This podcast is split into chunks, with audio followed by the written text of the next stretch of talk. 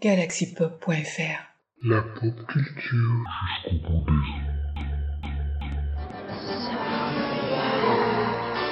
Bonsoir les diablotins. Bonsoir les diablotines.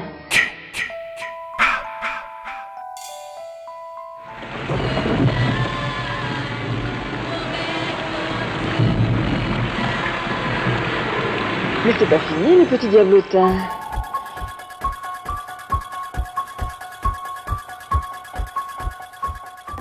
Happy Halloween, darling. Une fois sur le minuit lugubre, pendant que je méditais faible et fatigué sur main précieux et curieux volume d'une doctrine oubliée, pendant que je donnais de la tête presque assoupie, soudain, il se fit un tapotement comme de quelqu'un frappant doucement, frappant à la porte de ma chambre. C'est quelques visiteurs, murmurai-je, qui frappent à la porte de ma chambre. Ce n'est que cela, et rien de plus.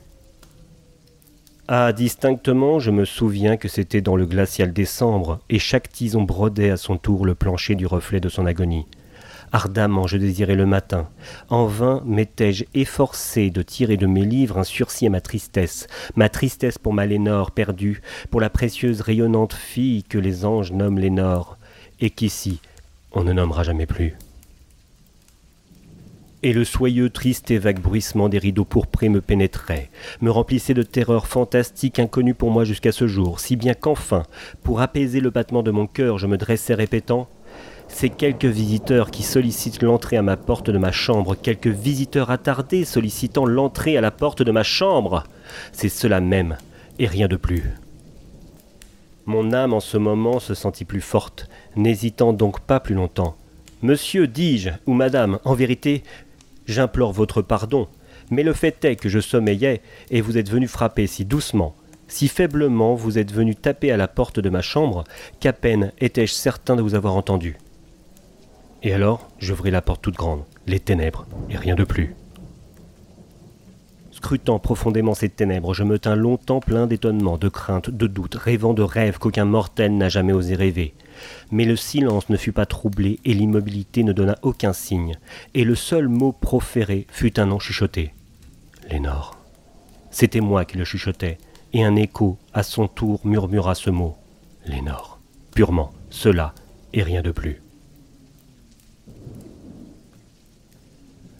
Rentrant dans ma chambre et sentant en moi toute mon âme incendiée, j'entendis bientôt un coup un peu plus fort que le premier. Sûrement, dis-je, sûrement il y a quelque chose aux jalousies de ma fenêtre. Voyons donc ce que c'est, explorons ce mystère, laissons mon cœur se calmer un instant et explorons ce mystère. C'est le vent, et rien de plus. Je poussai alors le volet, et, avec un tumultueux battement d'ailes, entra un majestueux corbeau digne des anciens jours. Il ne fit pas la moindre révérence, il ne s'arrêta pas, il n'hésita pas une minute. Mais, avec la mine d'un lord ou d'une lady, il se percha au-dessus de la porte de ma chambre. Il se percha sur un buste de Pallas, juste au-dessus de la porte de ma chambre. Il se percha, s'installa, et rien de plus. Alors cet oiseau d'ébène, par la gravité de son maintien, la sévérité de sa physionomie, induisant ma triste imagination à sourire. Bien que la tête, lui dis-je, soit sans huppe et sans cimier, tu n'es certes pas un poltron, lugubre et ancien corbeau. Voyageur parmi des rivages de la nuit, dis-moi, quel est ton nom seigneurial au rivage de la nuit plutonienne? Le corbeau dit Jamais plus.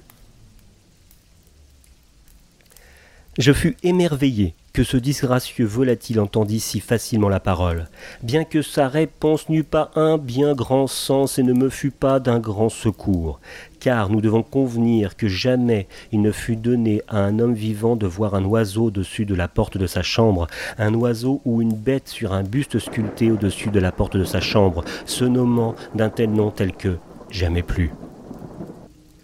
Mais le corbeau perché solitairement sur le buste placide ne proféra que ce mot unique, comme si dans ce mot unique il répandait toute son âme. Il ne prononça rien de plus, il ne remua pas une plume jusqu'à ce que je me prisse à murmurer faiblement. D'autres amis se sont déjà envolés loin de moi, vers le matin lui aussi il me quittera comme mes anciennes espérances déjà envolées. L'oiseau dit alors Jamais plus.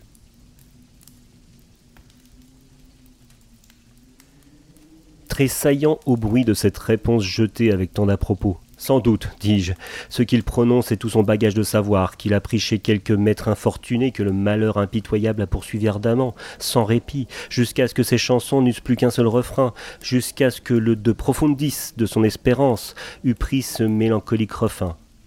Jamais, jamais plus mais le corbeau induisant encore toute ma triste âme à sourire. Je roulais tout de suite un siège à coussin en face de l'oiseau et du buste et de la porte. Alors, m'enfonçant dans les velours, je m'appliquais à enchaîner les idées aux idées cherchant ce que cet augural oiseau des anciens jours, ce que ce triste, disgracieux, sinistre, maigre et augural oiseau des anciens jours voulait entendre en croissant son jamais plus. Je me tenais ainsi, rêvant, conjecturant, mais n'adressant plus une syllabe à l'oiseau, dont les yeux ardents me brûlaient maintenant jusqu'au fond du cœur. Je cherchais à deviner cela et plus encore, ma tête reposant à l'aise sur le velours du coussin que caressait la lumière de la lampe. Ce velours violet caressé par la lumière de la lampe que sa tête, à elle, ne pressera plus. Ah, jamais plus. Alors il me sembla que l'air s'épaississait, parfumé par un encensoir invisible que balançaient des séraphins dont les pas frôlaient le tapis de la chambre. Infortuné, m'écriai-je, ton Dieu t'a donné par ses anges, il t'a envoyé du répit, du répit, d'une épintesse dans tes ressouvenirs de Lénore. Bois, ô bois ce bon épintesse, et oublie cette Lénore perdue. Le corbeau dit Jamais plus. Prophète, dis-je, être de malheur, oiseau ou démon, mais toujours prophète. Que tu sois un envoyé du tentateur ou que la tempête t'ait simplement échoué, naufragé, mais encore intrépide sur cette terre déserte, ensorcelée, dans ce logis par l'horreur hantée. Dis-moi sincèrement, je t'en supplie, existe-t-il, existe-t-il ici un baume de Judée? Dis, dis-je, je t'en supplie. Le corbeau dit, jamais plus.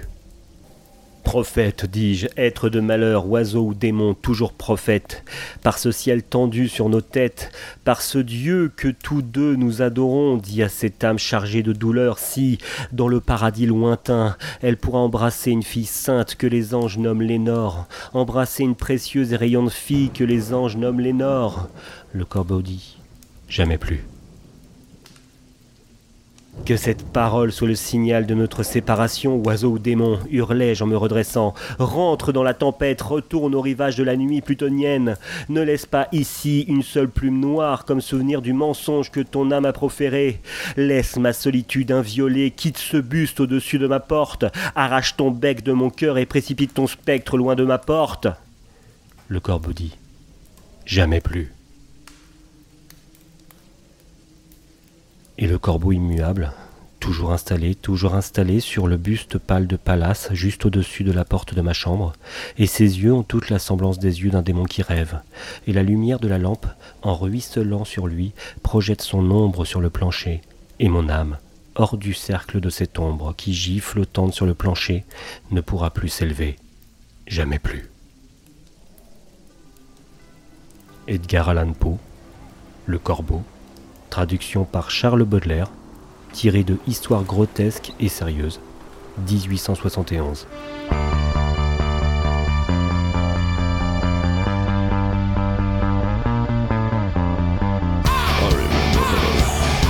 as a child.